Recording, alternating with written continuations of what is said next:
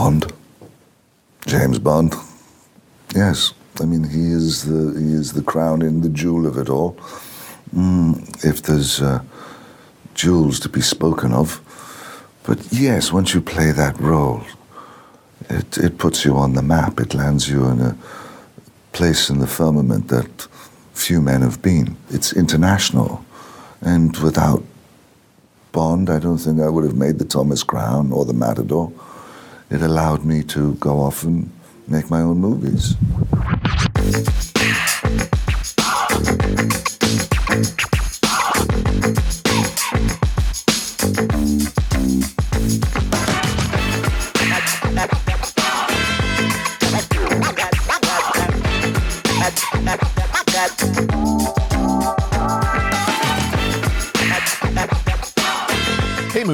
Welcome to a brand new episode of Not a Bomb Podcast. This is the show where we go back and revisit the movies that bombed in the theaters, or maybe, you know, the critics just raked over the coals. I'm one of your hosts, Troy, and with me is my best friend, Brad. Hey, Brad, welcome back. Hey, buddy, how I- are you? How the superpowers coming? Oh, my uh, my second COVID. I'm fully vaccinated now. Well, you have to wait two weeks, and then you'll be fully, fully vaccinated. Okay, yes. so the superpowers are brewing, but Yes. listen, it was it was a little touch and go for a week. I, I know we recorded Southland Tales last week, and the next day you served me divorce papers, I did. so we had to get an arbitrator in. But hey, after a few days of just talking, connecting again, we're back. No no split up, right? Mommy and Daddy are no longer fighting. That's right. Wow, what an we got we got a really good response from everybody. I I was um, kind of thinking a lot of people would just land on your side because it is a divisive film and and a lot of people enjoy that one. But It is a divisive film, yes. I was surprised how many people see right there. We're starting it again. I know. but I was surprised how many people uh, showed support for it, but also kind of trashed it too. So that was good to see. Yes. Um, before I get too far, though, I do want to in, just introduce our guest. We're talking an action film, so usually when we talk action films, we're bringing back either Jose or our guest tonight, none other than John Nance himself. John, how are you? Doing well. How are you guys doing? Um, now, his full title would be John What the Dub Nance.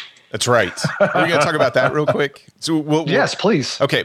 So this week, Brad, uh, in in part of our reconciliation process, we had to go to therapy, and one of the things they suggested was for us to connect on, uh, w- through games, et cetera. And so Brad came up with this great game that I is- didn't. I did not come up with it. This is not my idea. Someone else created it. I just So found it was your idea to play it, though, right? Yes. Okay, so if you go on to, I I guess, all gaming platforms, PC, uh, Xbox, PlayStation, Switch, whatever it is, you can download a game called What the Dub, and it's tr- super cheap, seven dollars ninety nine cents. And you, unfortunately, right now, you are only supposed to be able to play it in a local co op, so it doesn't have an online, but.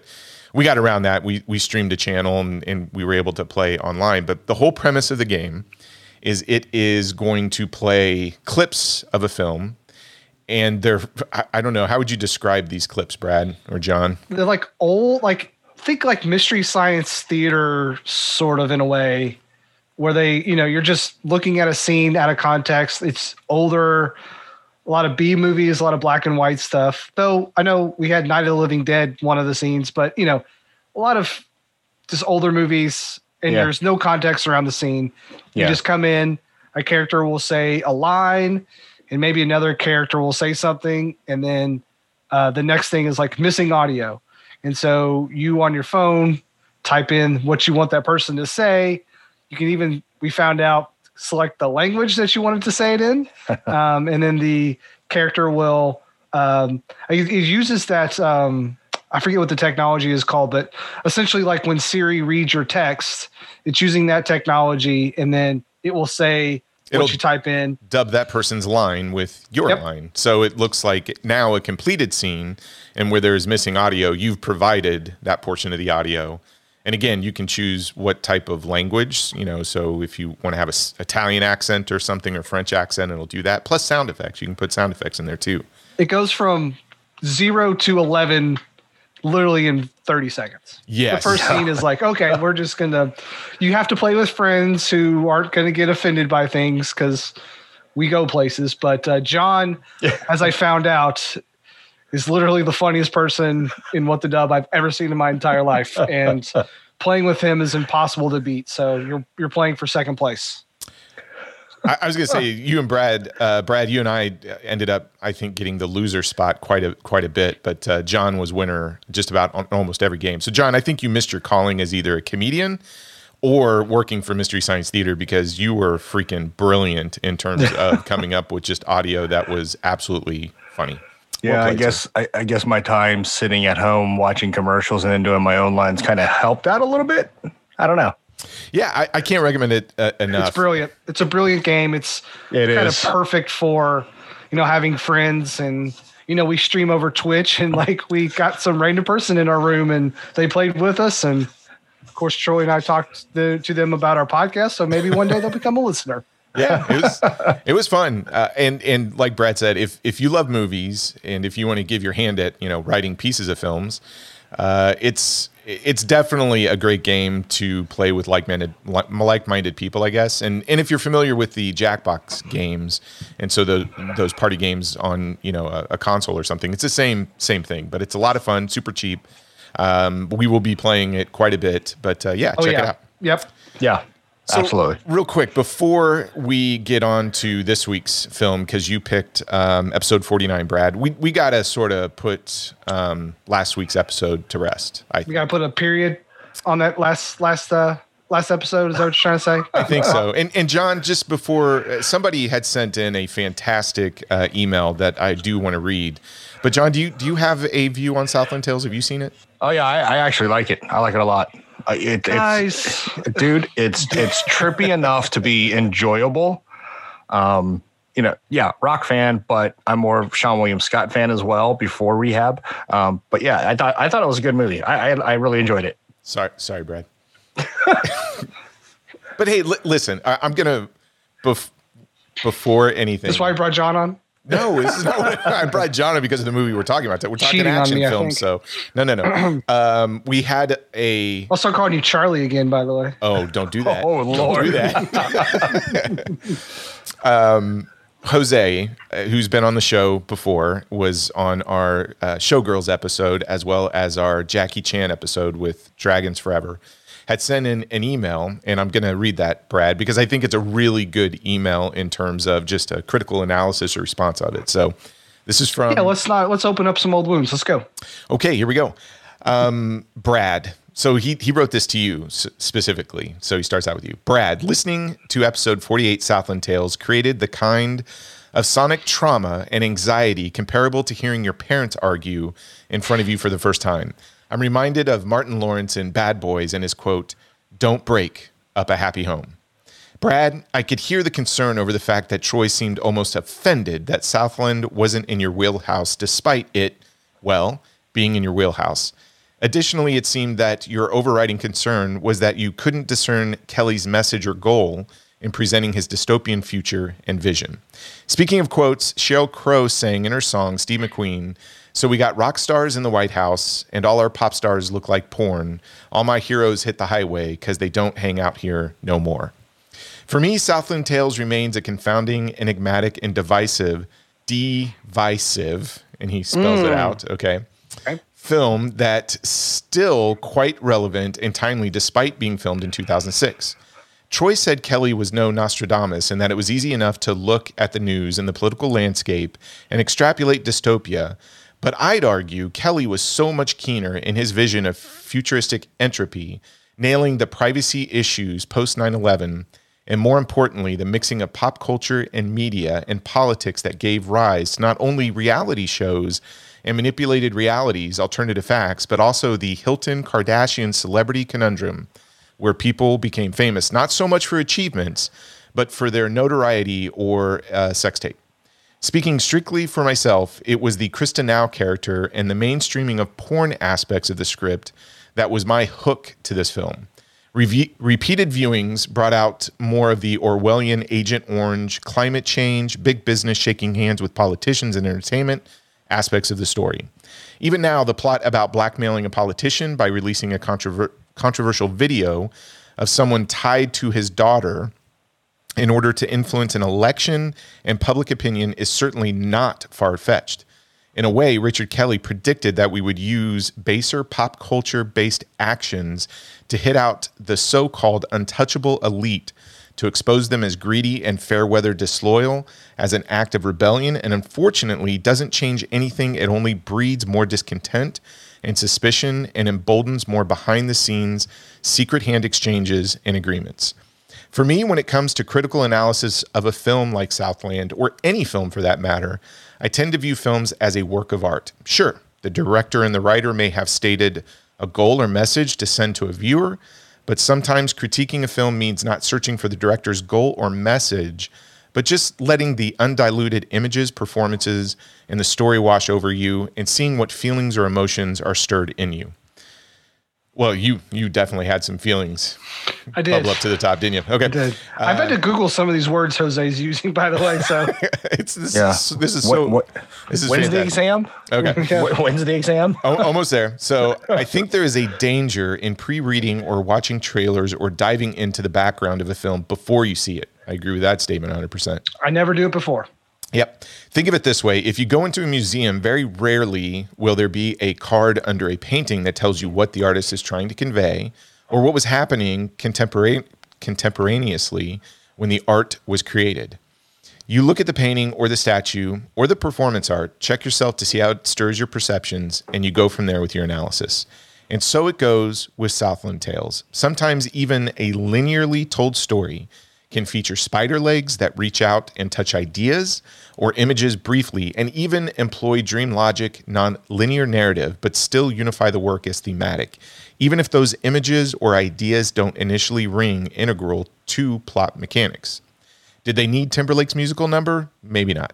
Was it a comment on how sometimes we escape into our own heads with the use of drugs for that momentary relief of not having to feel the pain of one's trauma or deal with the hopeless reality around us? Maybe. Was it damn cool and fine to watch? To me, yeah. To you, not so much. Was Kelly injecting some dream logic and disorienting, disorientating narrative to tell the story of Southland Tales? I think so. I couldn't tell you what actually happened in Lynch's Mulholland Drive, another film that seems to employ dream logic and nonlinear storytelling the first time I saw it, but I was entertained, it touched me, and it both made sense and didn't make sense. I may not know what the message was, but I know I watched something that challenged me and my senses. I'd urge you to give Southland Tales another try before you sell that Arrow Blu ray, especially since you two so very poignantly brought the love back at the end of the episode. What a great aw shucks ending. Huge fan. Keep up the amazing work. P.S. Southland Tales has a showgirls connection.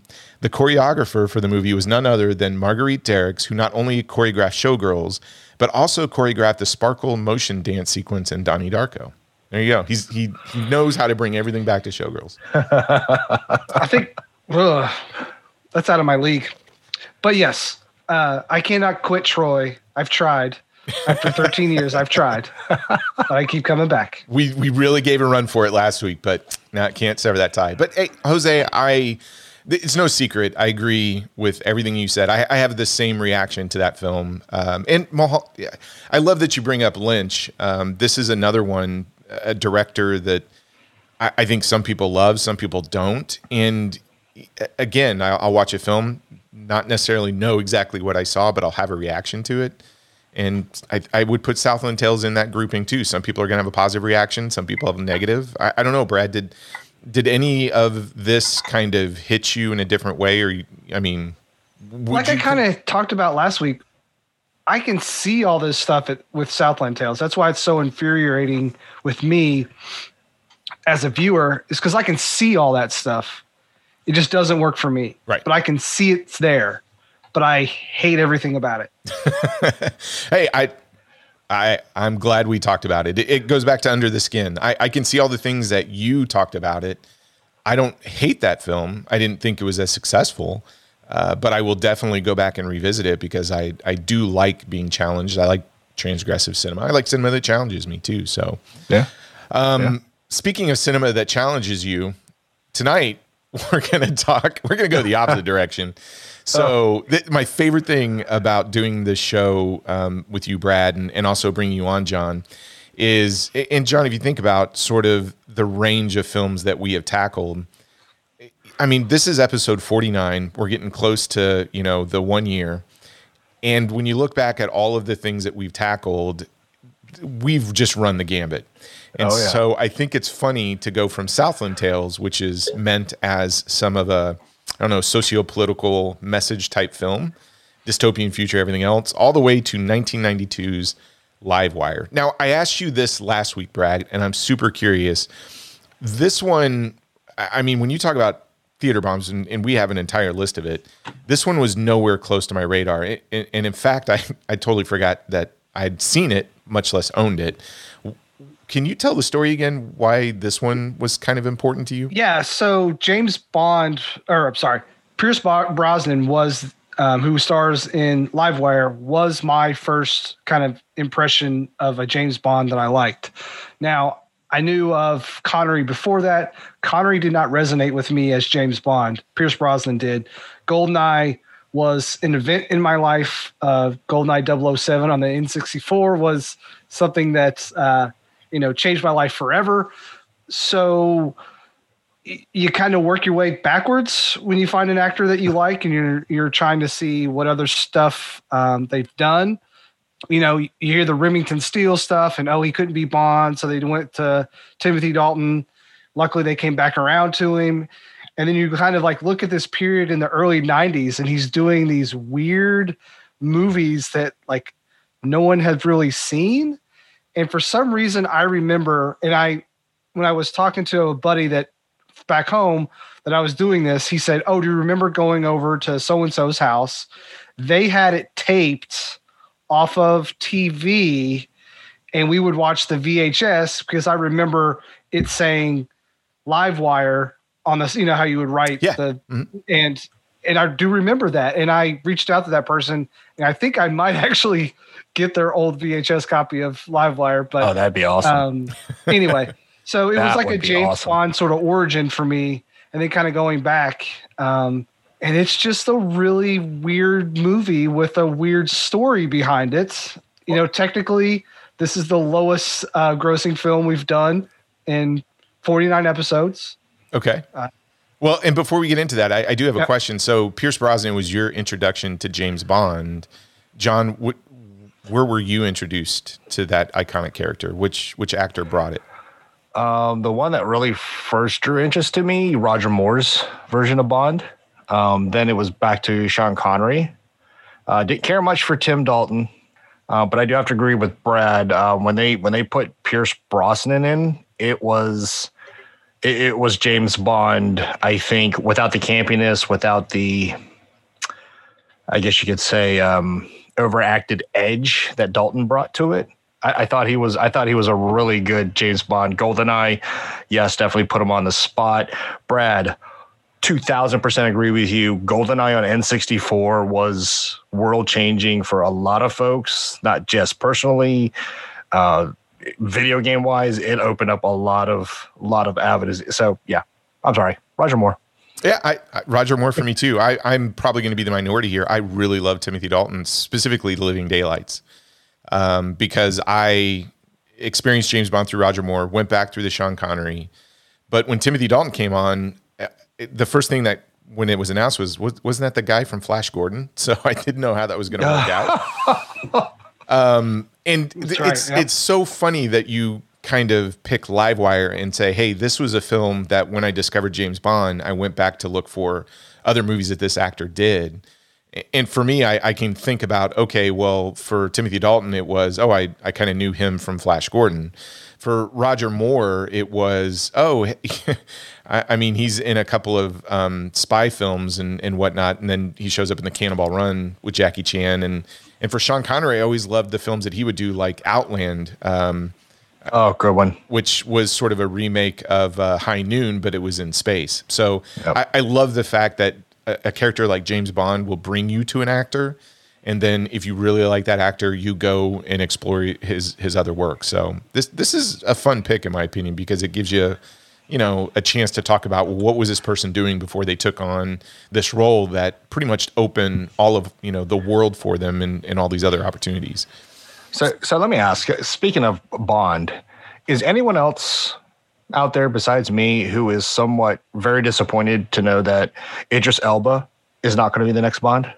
I think it'd be perfect. Yeah. Uh, Yes, yes, right. I mean, it, you know, I think people get too uh, sort of up their own ass a little bit about James Bond. Like, let a female be James Bond. Who cares? Like, James Bond is just a title. Like, I, I don't really just whoever they can do cool stuff with. Idris Elba would be awesome, but you know, like if they gave it to like Cate Blanchett, I'd be like, okay, that sounds cool. oh, You know, that'd be a good random one. stuff. You know, Yeah, like I'm with you too. okay. I'm I, I never get caught up into the casting of things. I'm curious what they're gonna do with it.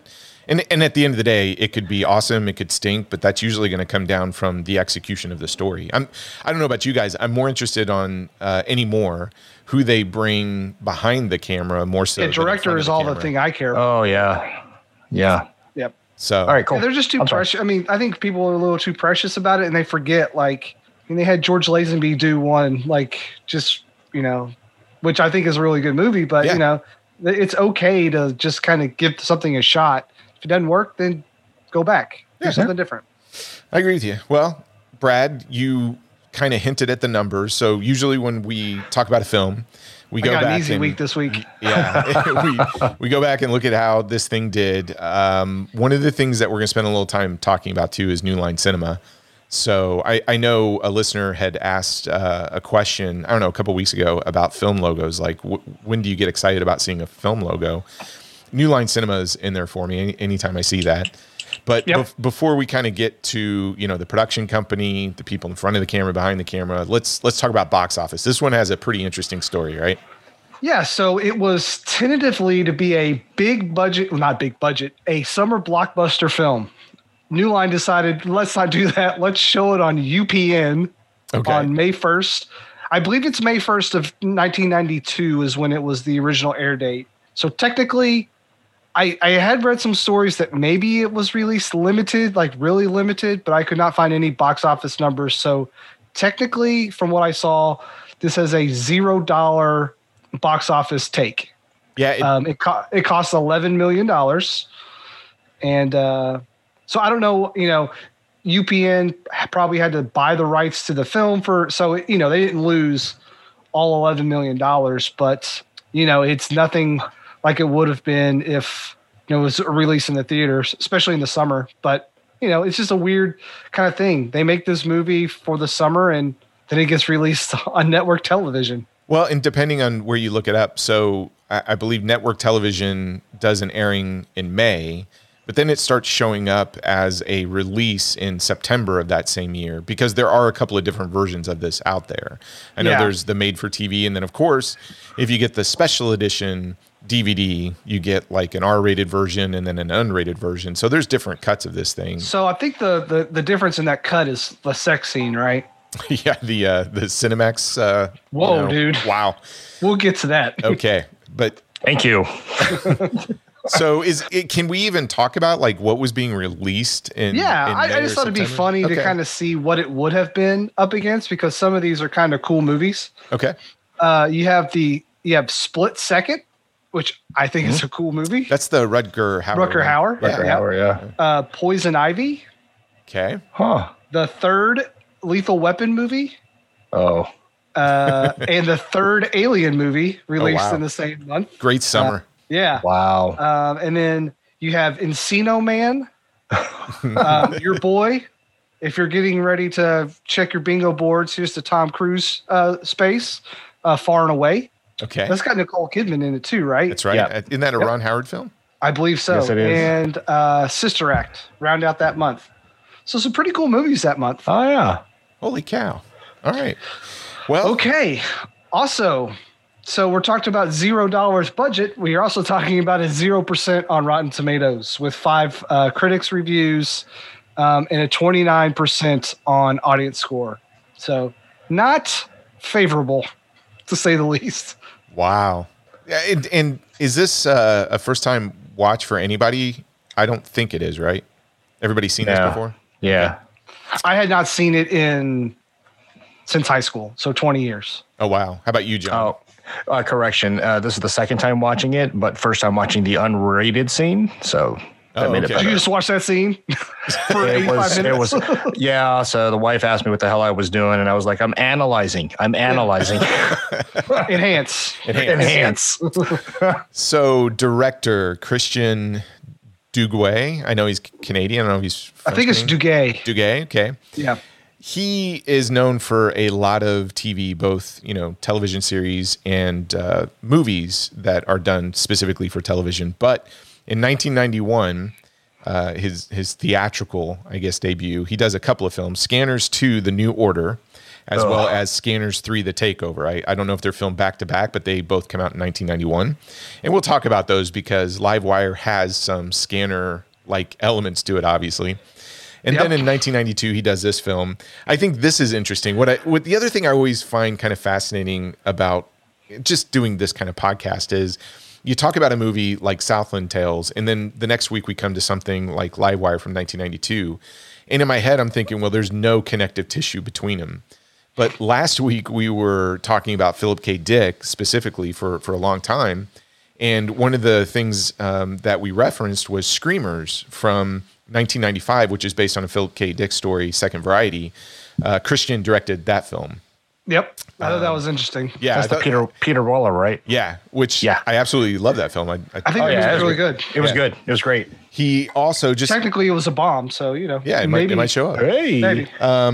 He also directed The Assignment in 1997, and then uh, The Art of War from 2000 with Wesley Snipes, which is That was a good movie. yeah an- another one I kind of like. so I was going to ask. That's his biggest movie, right? Art of War Art of War, I think it is. Yeah. would have to be his biggest. I mean, it's got Wesley Snipes. I think so. I, I, yeah. When when Wesley was at the top of his game, I think that was definitely a huge uh, success. Yeah.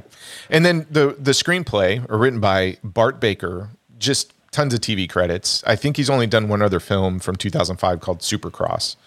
Have no idea what that was.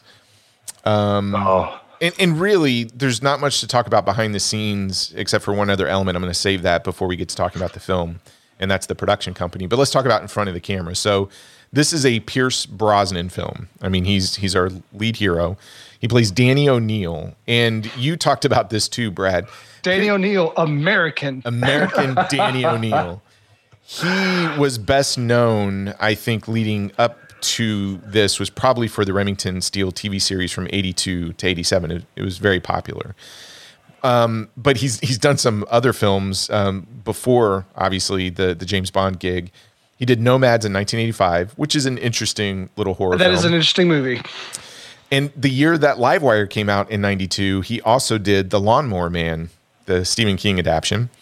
Uh, Mrs. Doubtfire, 93. And then, of course, in 1995, hits it big with Goldeneye, does Tomorrow Never Dies, The World's Not Enough, Die Another Day. And then here's our Jackie Chan. Diminishing, diminishing returns on Yes. those. Yikes. And if you if you want a later, uh, I don't know, film from Pierce Brosnan that is fantastic, check out 2017's The Foreigner with none other than Jackie Chan. Very solid entry. Just real I like quick, that movie, The Matador. The Matador is good. He's he's done yeah. a lot of great, uh, I would say, political thrillers. I mean, Thomas Crown Affair. I know a lot of people. Thomas Crown Affair. Yeah, Love that that, one. was a fun movie. That's a fun movie. But just real quick, I mean, he's he's now known to be James Bond. Do you do you have a favorite Pierce Brosnan James Bond film? Goldeneye. Not even close. Yeah, didn't we go over this earlier? It is Golden. It's, uh, for me, Yeah, I'm it's going GoldenEye. Tomorrow Never Dies. nah. Yeah, Michelle Yeoh. Oh Sorry. yeah. Okay. All right. There's some great action sequences in that Does one. though. Sean Bean die in Tomorrow Never Dies? Because, well, Is there a movie he doesn't die in? well, yes, he does. But you know, Ronin. Give me the Sean He just Bean. got booted. Oh, that's right, Ronin. Yeah. Um, so another, I, I don't know, staple of the '90s is Ron Silver plays Frank Travers, and and I only I only know Ron Silver from a couple of films, and it's Blue Steel in 1990 with Jamie Lee Curtis, which is, man, that should be a better film than what it should turned be a out better to be. film. Um, Livewire 92. He also was in another film in 92, Mr. Saturday Night with Billy Crystal.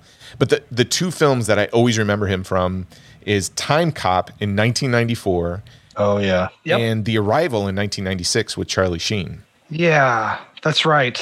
Yep. The the aliens that are terraforming the Earth. It's, it's actually oh, that's right. it's a good film. It's a really good film. We also get Ben Cross as Mikhail Rashid.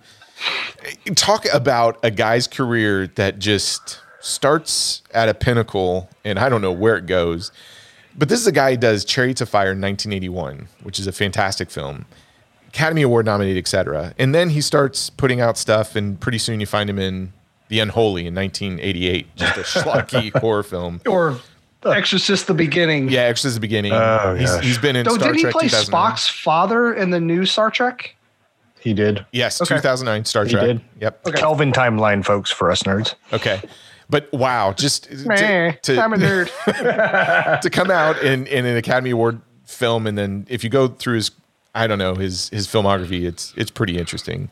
We get Lisa Eilbacher as Terry O'Neill. Two films. Now, as soon as I see her, I automatically think of Beverly Hills Cop and Leviathan, both 80s films. Um, and then uh, the only other cast member I'm going to talk about real quick is uh, Tony Plana as Al Red. And every time I see this guy, I mean, do- do you know what movie that you should know him from? Like everybody, and you see his face. There's going to be one movie you know him from. Come on. I don't. Drawing a blank. 1986, he played a little character called Jefe in The Three Amigos. Uh, Okay, What do you mean? Oh, Three Amigos is an amazing film. it's great. It's great, but Oh, Yeah, I he's remember now. Three Amigos is awesome. All right. Well, so the thing I kind of wanted to talk about just real quick, if we're talking about, you know, stuff going on behind the camera, this is a New Line Cinema film. Uh, do you guys care about New Line Cinema? I mean, absolutely. Yeah. New Line had some of the films I remember the most. Yeah. They made the late 80s. They made the early 90s. I mean, New Line Cinema, their movies were just, you know, you had to go kind of watch them. It, it, dude, if you go back and look at everything that they put out, it is just a, I don't know, a solid sheet of films. And Yeah. they're so influential. But a little background it, it was founded as an independent film distribution company. And the first film that it actually put out there was in 1967. I didn't know they'd been around that long. And the movie was called Late August at the Hotel Ozone. So it ends up being acquired and becomes a label of Warner Brothers Entertainment. And I think the movie that put it on the map in 80s is none other than 1984's The Nightmare on Elm Street. Yep. And Yes. everybody kind of refers to Nightmare on Elm Street as, you know, the it it pretty much put New Line Cinema on the map, gave them all the cash to do everything from the 80s to 90s. Yeah, because I, I think that made something like 25 or 26 times its budget. So Yeah. like it was like $2 million. It makes like 58 or something like that. So now all of a sudden you're got all this influx of cash. And they have a huge spin it. franchise. Yeah. Yep. Yeah. And that's why a lot of their advertisements, it, I mean, if you go back and look at a lot of them, it always started coming soon from New Line Cinema. Yeah. Well, And that was it. then you get into the 2000s and they Well, take a big mm, risk. What, what, what? Yeah. Teenage Mutant Ninja Turtles. Yes. Oh, Another yes. huge franchise. That was the one that reminded me because that was like me growing up. I watched Teenage Mutant Ninja Turtles like every day. So Well, I remember seeing that logo. Yeah, I'm, I'm thinking about like the biggest franchises that have just really been a cash cow for him. I, the two that always come to mind, and Teenage Mutant Ninja Turtles is a big one. But if you if you think about it, it really comes down to Nightmare on Elm Street in the '80s, and then the 2000s, it's the Lord of the Rings. So you know, Oh, because they produced. they pre- so they take a chance on Peter Jackson because you know not going to all the stories, but you know they're shopping this around, and it and it's really this production company. It comes back and says, "Well, wait a minute, isn't this three books? Well, go ahead and make three films." And so you know they turn that into the Hobbit series. But if you're thinking about New Line Cinema and and really the influence that they've had on cinema in general. I mean, they have been around a long time because they've taken some risks. Um, in in the '80s, gave us all the Friday, you know, not Friday, uh, Nightmare on Elm Street movies, and then you know you come around 2000s and, and you're getting Lord of the Rings. So, but in '92, I think they were struggling a little bit. So, you, you talked about them spending about 11 million on an action film that never gets released. Let me let me tell you what came out in 1992 from New Line Cinema. You've you've already mentioned a couple of these. But they start off in March with The Lawnmower Man with Pierce Brosnan. Um, they do Deep Cover in April as well, which is a fantastic film. I think Criterion's Yes. going to put that out this uh, July. Um, Year of the Comet in April. Are you as well. serious? Yeah, Criterion's doing Okay. Deep Cover. Yeah. Okay. so I don't know if you're joking or not. Um, No, it's the, the Laurence Fishburne and um, gosh, the other guy, Jeff Goldblum, right? Yeah, Okay. Yes. Yeah. Okay. Uh, Big Girls Don't Cry. They get even in May. Uh, and so far, I think the Lawnmower Man does okay box office, but so you know the stuff that got so far, it's not it's not really bringing in the money, right? Poison Ivy is a new line cinema film with Drew Barrymore. Comes out in May. So here's their June entertainment. They they must have shelved Livewire because they were waiting to put all of their marketing and advertising behind Aces Iron Eagle 3. That came out in June. Yeah, there you go. Light mm. Sleeper in August, Honeymoon in Vegas in August, which is, you know, good Nicolas Cage film. I, I totally forgot they did this. Twin Peaks Fire Walk with Me in August. Oh, oh yeah. Yes. Now- that's not very good. Theatrically, they had listed Livewire as a September theatrical. So I don't know if that's where, to your point, Brad, they might have put that unrated or R rated version, circulated that. You get Where the Day Takes You in September, Mr. Saturday Night with Billy Crystal in September, Glengarry Glen Ross in October. So a little, you know, Oscar stuff going out there. Johnny Stecchino in October.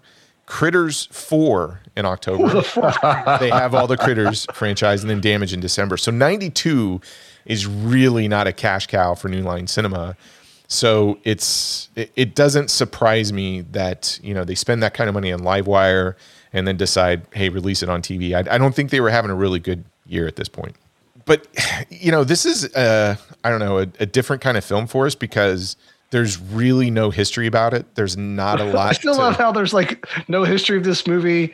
The story is pretty cut and dry. it is Still 45 minutes into the podcast before we even start talking about it. but i mean it- yeah it- Guy who gets mad about us not getting to the movie and, and early enough, suck it. hey Oh, we managed to stretch out even the the little pieces of information that we can find, right? So Exactly. now it's time to talk about your pick for this week, Brad, which is going down memory lane to 1992's Livewire with Pierce Brosnan. I'm going to always start with our guest, John.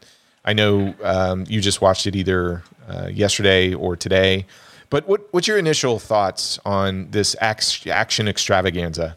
okay. So I had to refresh my memories. I knew I kind of saw this. I just couldn't remember exactly what it was. So I, of course, YouTubed it to get the you know the trailer, and I'm watching. I'm like, oh my gosh, I'm in for a treat. Um, because one of the taglines for this trailer was, "It has action, stunts, and special effects." Ooh, I'm in. And then it wow, yeah. And then it tries to say, what did it say? Something like, you know, uh, in the vein of Die Hard. I was like, okay, now we're stretching it. So after that, watched it uh, Saturday night.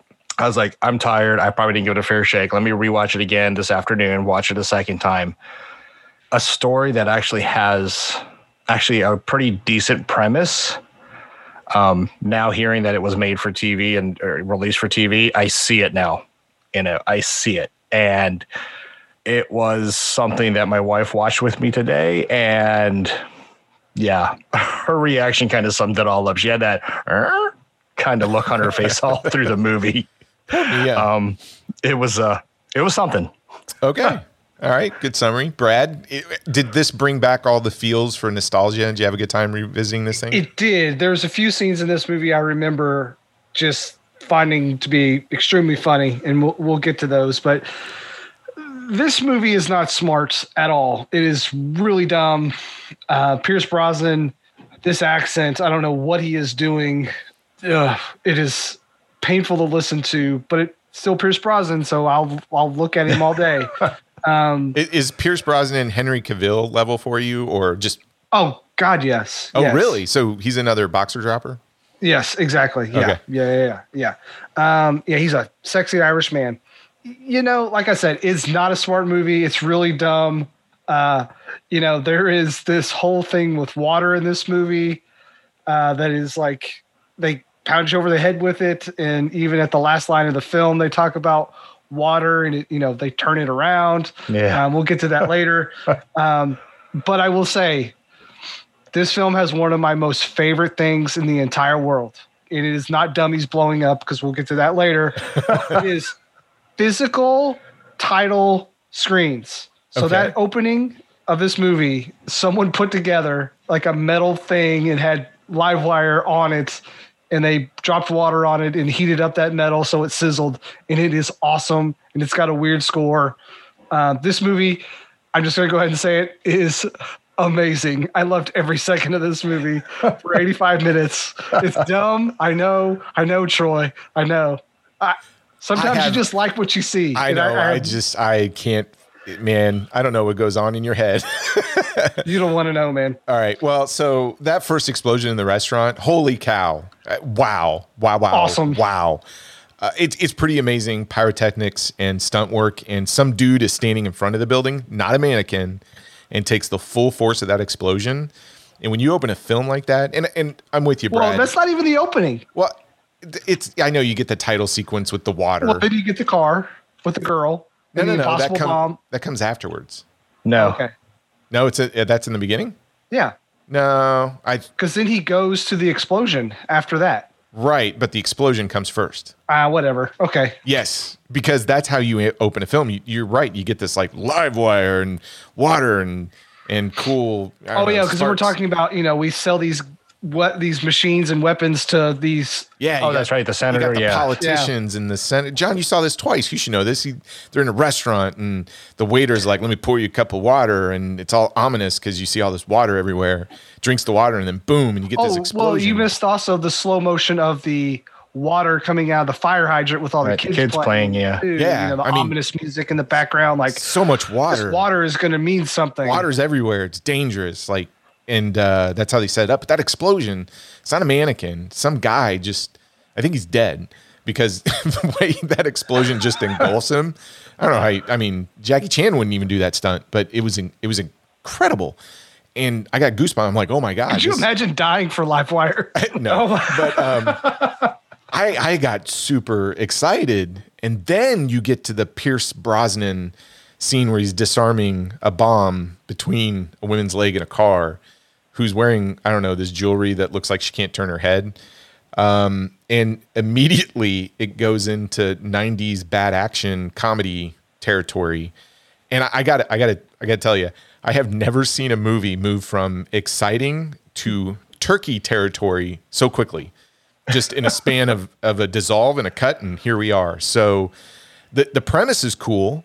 You get a liquid bomb that goes off inside people, right? I, I love that aspect of it. Well, let me until they explain it. So, the liquid hits your stomach, and the stomach acid activates the bomb, and so you have 30 seconds before it goes boom unless you take an acid or a tums and then it i guess it disarms Which it that part never comes back. I kept Yeah. thinking like, like his wife would take it or something. And he would be like, "Oh no, take this antacid." take a You know, tums Yeah. Uh, never comes Tum tum tum tum. but yeah i mean wow the first i don't know 10 minutes holy cow and then the other 75 it's a different holy cow. Uh, I'll, I'll say this it was it was funny but whoa it it reminds me how bad some of the action films are in the 90s and and i don't know what it is like there's something about a 90s bad action film isn't as fun as an 80s bad action film. I mean they can be but I don't know, man. I feel this like they blew up so many dummies in this movie. Ron Silver's hair is embarrassing in this movie. Oh, We gosh. talked about that hair. Well, we you know he's to. not a good guy. He's We got a he's got a terrible haircut. well let's, If I let's see a terrible haircut in a movie, I know you're a bad guy. well how about we start with the explosions i mean the, the thing's livewire it's a, it's a movie about disarming bombs so um, yeah i'll give it that the when the explosions happen they're pretty awesome but i do you do you guys think anything tops that first one though Uh no. I mean seeing a kid get pushed out of a wheelchair and then you put a guy who's gonna blow up and you push him into like a little carnival game, that's pretty cool, I guess. But no, that first one, because it comes out of nowhere. Because you're like, oh, the senator, he's just gonna die of a seizure or something like that. And then like you're outside and then you're just like boom, and then oh, okay, it's that kind of movie. Yeah, I, yeah, I have to agree. The first explosion, very well done, very nice pyrotechnics. Um, after that, it, it just really goes downhill. And then uh, you mentioned it earlier. You know, they start mixing up the scanners effects with the explosions, and it's like, uh, okay, yeah 90s sca- so not not the good scanner effects from the first Scanners. scanners. Yeah, Yeah. we're talking scanners two, scanners three effects. But I'll say this: I love the explosion in the first one, but I kind of like the setup of the second explosion because it's so ridiculous. Oh, Yeah, the limo driver. do you have do you have the Well, the ways it has to go down for this to go? So perfectly? the- Okay. The, limo driver first has to super glue the fridge door so they can't get to the cold sodas, right? In the cold Yeah. water. Then he has to turn up the heat and tell them, hey, everything's broken, right? And then they can't roll down the windows because cars, you know, scheduled for repairs. So there's a whole elaborate scene. And then he sets a decanter of water in the back of the limo right in front of them. And so you've got the heat going. You can't roll down the windows. You can't. Um, that super glue's really good because they couldn't open that fridge at all. They all tried that. And then uh, you drink the water, then you get that scanner's effects, and the, the limo guy just takes off. And so then they place a mannequin next to the car for the the best mannequin explosion I've seen of all time. So the explosion wasn't as impressive as the first one, but the setup leading to it was just freaking ridiculous, and uh, I did love that. I, I love I think there's a little the error in this. I, I think there might be a problem with this scene, Troy. I know, I know, crazy, right? I don't know. I Uh, it, I think it. I I think it's pretty genius. No, I think the cop following the car is the guy who rolls up and gets blown away. Right? He's standing next to it. Yeah. blows I don't up. know. I just I clearly saw a I think mannequin. he, he gets up from that. He's not yeah. dead. No, there's the, there was another cop. Remember, there's the lead cop. Oh, okay. I so thought he came maybe with the same because I said the same thing. I was like, what? Well, damn, that mannequin just got back up and he's trying to It render is- some aid. And then my wife goes, no, that was the cop in front. I'm like, oh, okay, that get that makes sense. when we I say thought that- mannequin, it is a straight mannequin. I, I will say, clothes. I will say, the editing, the cut for the timing of right at the start of the explosion to right where you could go, oh my god, that's a real. T- oh no, that's a mannequin. you know, it, it- was really good. I thought the limo driver kind of brought a mannequin and set it next to the car just to highlight that. Oh, Yeah. I'm going to blow up this mannequin on top of the the people in the back of the car. So uh, And then he says, you know what? I'm going to admire my handiwork and stand in the middle of the road so I can get hit by a car. yeah, brilliant. just yeah. Just- Troy, it sounds like you like this movie. Hey, dude, look, I, I we'll get to my final thoughts on it, but I'm, I, I'll say this for for a film about explosions, it it's never going to be. Let's let's just face it, it's not an exciting film, but it is interesting to watch. So, well, the, the first explosion's exciting, but then it's it's a bait and switch. It's like, oh, Well, oh, I- look at this awesome explosion, but okay. I will say the next coolest explosion though was inside the courthouse. Oh yes, with the Um, which is plexi the next one. glass bubble thing. Yeah, kind of yeah. When the plexiglass, um, how they captured that, I thought I, I really would like to know how they did that because that was actually visually very, very impressive. How they caught the the pyrotechnics, the flame going in, but then the plexiglass, whatever it was, just bubbling outward, yeah. and then you just come down and see. it, You're like, okay, that was pretty damn cool. I, I agree. So if we talk about that one, you have a mannequin that is now being used where the judge who just drank the water, so you get more scanner effects, right?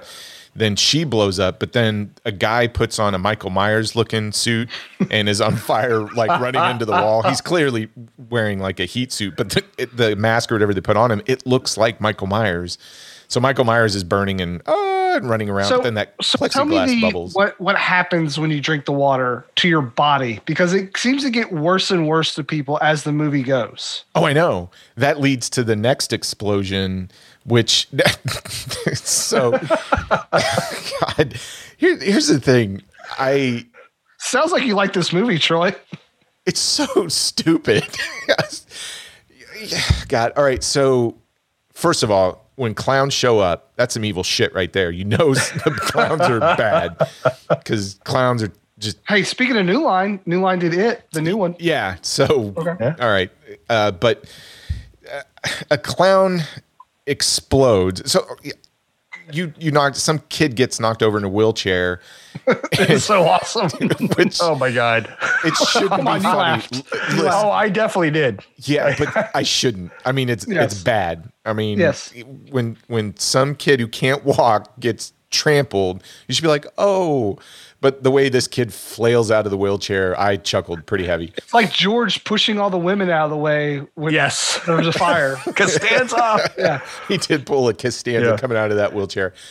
So then Pierce Brosnan is holding this clown under the water, but then the clown starts to kind of get all scannery like. So he, So did you think it was from the lemonade? I No. thought it was from the drinking fountain.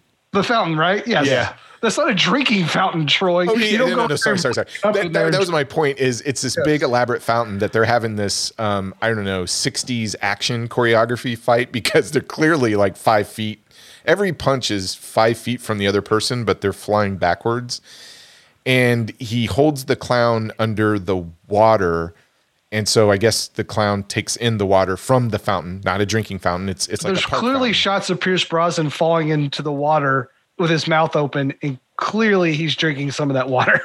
why why did what was their plan exactly were did they put that in the fountain expecting some little kid who uh, or maybe the wheelchair kid i don't know was going to go up to the fountain and like you just said that. drink it and then all of a sudden he would blow up and blow up the round i mean why why would you put and then why was the clown pushing the lemonade stand I don't know because I was like, oh, the obviously the drinking water that they want you to drink is the lemonade, and no, it's not.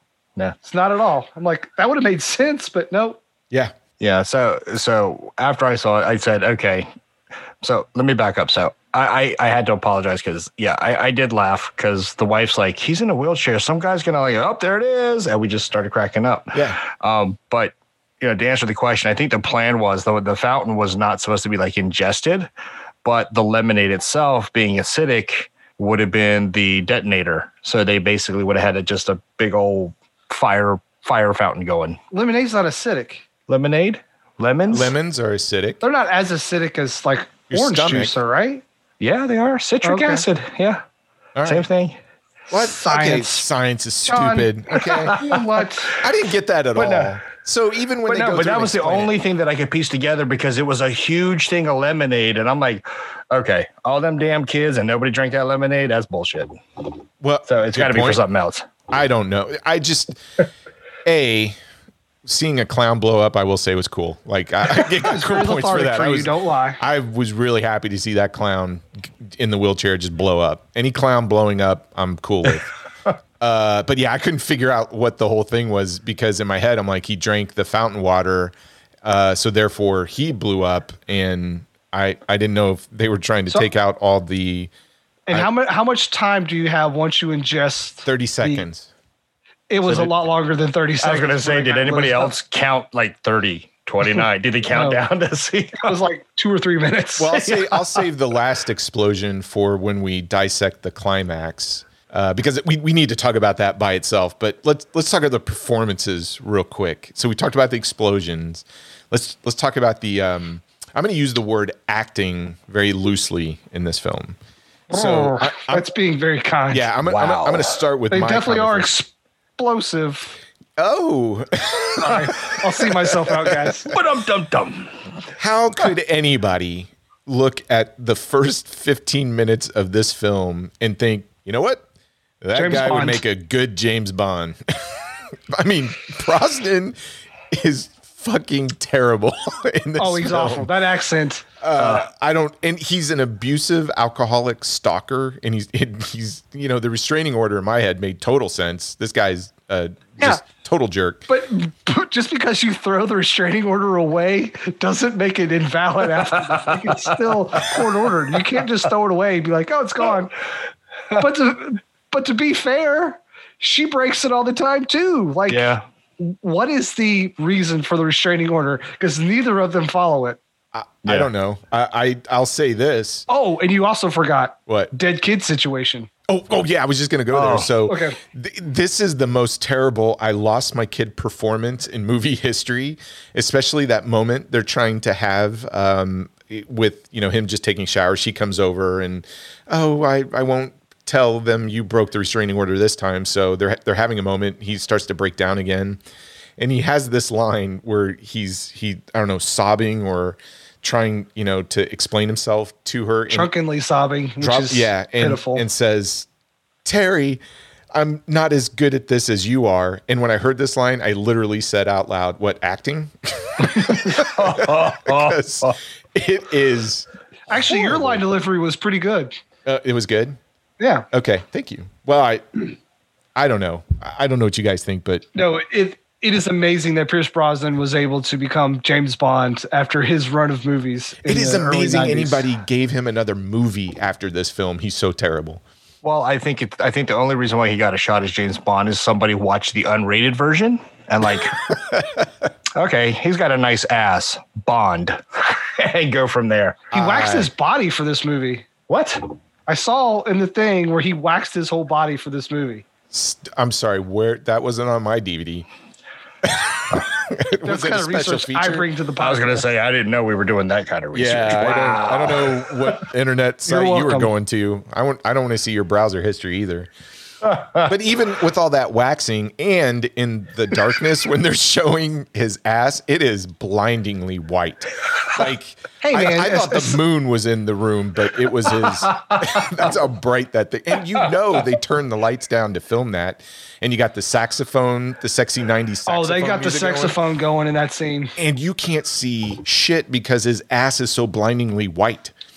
It's horrible. Oh my god! Yeah, you, you mentioned the saxophone. I'm I'm watching that scene Uh, and it's a I'm like, saxophone.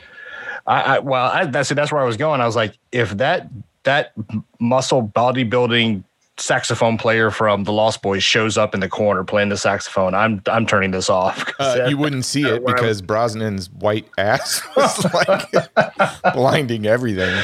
oh man, And you already mentioned Ron Silver's hair. Uh, I I think that's probably his most memorable performance ever. His hair? Yeah. his hair. What was oh that? Oh my it, gosh. It was a bowl. It, it wasn't a bowl cut, but it was. Oh my god! I can't. He's a explain it. politician. Like no one would take him serious. Like we don't take Who would vote for that? seriously Yeah, anyway. but who would vote Yeah. for that haircut? Yeah. Seriously. well, what what sexy woman like Lisa Eilbacher would would would go after that after seeing that that hair bounce?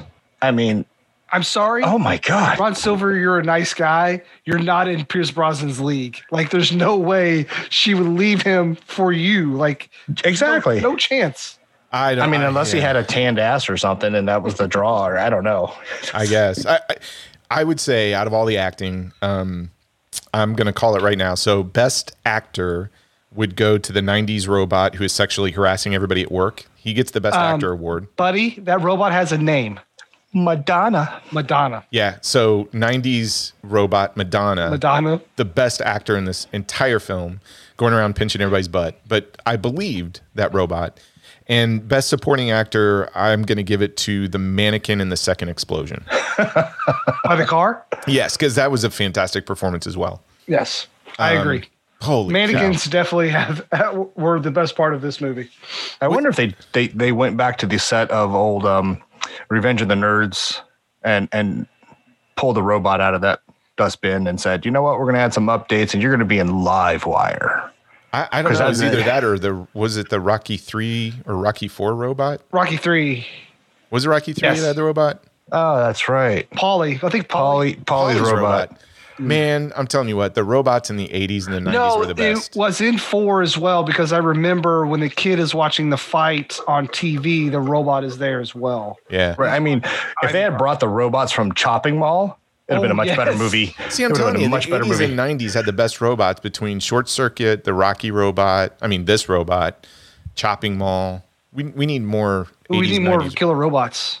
Well, or or robots. Well, I don't know if we need more of this. I mean, this is pretty much a cancel culture. I think this robot would get canceled pretty quick. Oh, it's getting a call from HR. Yeah, absolutely. Um, was anybody else just taken aback? So I'm, I'm. We've already talked about it a little bit, but you're you're going along with this really stupid action film, and then out of nowhere, I thought I was watching, uh, you know, Cinemax at one in the morning, and you get this. I don't know. I think out of 85 minute runtime, five minutes of this is this very long, just excruciatingly painful sex scene to watch because. Well, it's Excruciatingly painful to watch. well, because every time Pierce Brosnan would kind of roll over in that butt and be blinding. So that's what you focused on. Okay. I, I couldn't I couldn't see anything else. I, I- I thought the white Troy, like went out on my I- TV. I saw two people reconnecting. Really, I saw love. Yeah, I saw I saw love. more Yes. connection between that robot and Pierce Brosnan than I did between those two. Oh my gosh. Now if that It, uh, robot. it- oh god. it because it's a weird setup, right? Because he's in the bath and she's like rubbing his back, and you're like, this is gonna go somewhere. Oh yeah, definitely. And you're like, oh, they'll pull, yeah, they'll they'll stop. You know, it's So I have a question, Brad. then- How no. how old were you? Were you watching this on VHS? oh, probably old enough. that's probably thirteen or fourteen. Old enough. Yeah, Here's, here's the note I wrote down. oh my god. I'm sure a lot of 14 year old boys rented the heck out of this movie in the 90s. Oh my gosh. well, so we had ours off network TV. oh, so you didn't have this version? So the first time I saw this movie for real, I was like, I have been cheated my whole life. yeah. It's uh yeah. Wow. Um, yeah. Uh, okay. We haven't even talked about the bad guy. I, I want to be Ben offended because like he's like a Russian, but he's also got like a Muslim name as well. Like he's a Russian Muslim. Like, Before we go to the bad guy, I, thought the clowns were the bad guys. Al Red, like yeah. yeah, Al Red. Yeah. Well, let me, let me ask you guys this: Did anyone get like the new Star Wars flashbacks of Finn and his dialogue, uh, especially with you know the Rise of Skywalker? Because I, I don't know about you guys, but like it was like every fifteen minutes. Stop! Stop fucking around with my wife. Stop seeing my wife. Stop! It was like every ten minutes. I'm like, oh my god, it's the same line over and over and over and over and over and over. And you guys get the picture. It's the Yeah. same. Oh my goodness. I, I don't know. I, I found, uh, I can't even remember who wrote this junk. Uh, Bart Baker. Mark Baker, Bart Baker the highlight maker. uh, was was cutting and pasting scenes from his script, and well, we'll- we'll use this line again. No, I get you. Oh you. crap! What? My note. What note?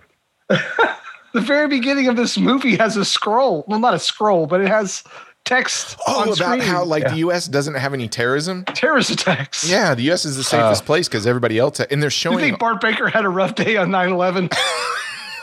Yeah, I did. Wow, I totally forgot about that. Yeah, they're showing all of these, uh, I don't know, acts of terrorism around the world. And there's And they're like not in not on U.S. not on grounds, U.S. baby. soil, man. We're safe Yeah. here. And then I think wasn't the didn't they bomb the World Trade Center in '92 or '93? 93. Okay, and yeah, then, the van in the parking lot. Yep. yeah. yeah, uh, Yeah. he didn't get that right at all. Bart Baker probably sat 9/11 out. He was like, you know what, this mommy on me. Yeah. Uh, you're right. I mean, the villain, uh, they're not very. I mean, this the scariest part is when they dress up as clowns. Um, but yeah, I the, the villains are He pretty much. does stab a doctor in the neck with a pencil or a pen. That's pretty cool. He Did it look like He was going to write him a check. fit? He was going to write him a check. Oh yeah. He's like, hey, I want my money for developing this bomb, and he's like, Ten well, million dude, take a dollars. Yeah, I'm going to write a check. That's two movies. ca- going going Oh, back yeah. to Southland Tales, she was going to write a check for the ammunition. So this has a lot in common with Southland. Do you think Tales, you I have to tell that guy like wait till Friday before I get paid to cash this check? I don't know. and then The his- illegal funds haven't been transferred yet. You're his, gonna have to wait. his sidekick like took the pen out and was cleaning it up like he was going to use Yeah. it. Yeah. So that's Good a good pen. pen. Yeah. It didn't like fit in his neck, tip. but it's a good pen. Yeah. Um, we got Is to this a talk, cross? we got to talk about this action climax. Um, oh my god. So are you're talking about Home Alone? uh, yeah. Um, Uh, yeah. so it starts with them kidnapping what's her name's mom.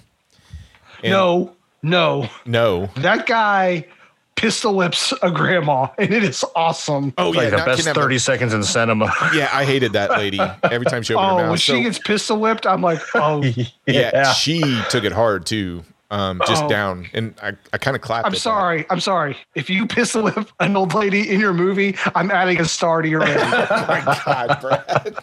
it's just gonna happen. I'm gonna do it. Okay. Um, okay. So he they go to get Listener, uh, if you have any more movies where old lady gets pistol whipped, please let me know. That's not a bomb gmail.com. and uh, kids getting thrown out of wheelchairs. Um, we like those movies too. Ooh, and physical uh, title screens. And Those three things. screens. So are those the three elements that as soon as you see that, all of a sudden you're like three stars out of five right there. Oh yes. Yep. Okay, so dude smacks the mom because he's trying to kidnap the wife and lays her out. Uh, I wanted to do that the minute she was on the screen, so I'm, I'm glad somebody read my mind. That and blowing up the cl- clowns. I'm kind of with you. They they they get extra cool points for those two things. Then Troy, it sounds like you like this movie. this movie's terrible. Um, Brosnan goes all MacGyver or Macaulay Culkin and starts making home, homemade bombs. Um, so quick question. But do you think it's very irresponsible that like some of these are like they like cl- like do a close up on some of the stuff he's using, and you're like, does that really work? Like, are they teaching me how to make bombs? I kind of were, thought they were. fertilizer on one, and you're like, oh, that's the exact fertilizer I need. Yeah, like I'm, I'm a- not smart with science, so don't bring your science. No, I'm just saying they were very close. Um, the fertilizer in the kitchen pantry. No, Who has no one does that. fertilizer next to their coffee? I've been to both Right. of your guys' kitchens. I didn't Right. see that. It's not mine. But who puts I- their and who sells fertilizer in a small container? Yeah. Right. Like that. I mean, And unless yeah.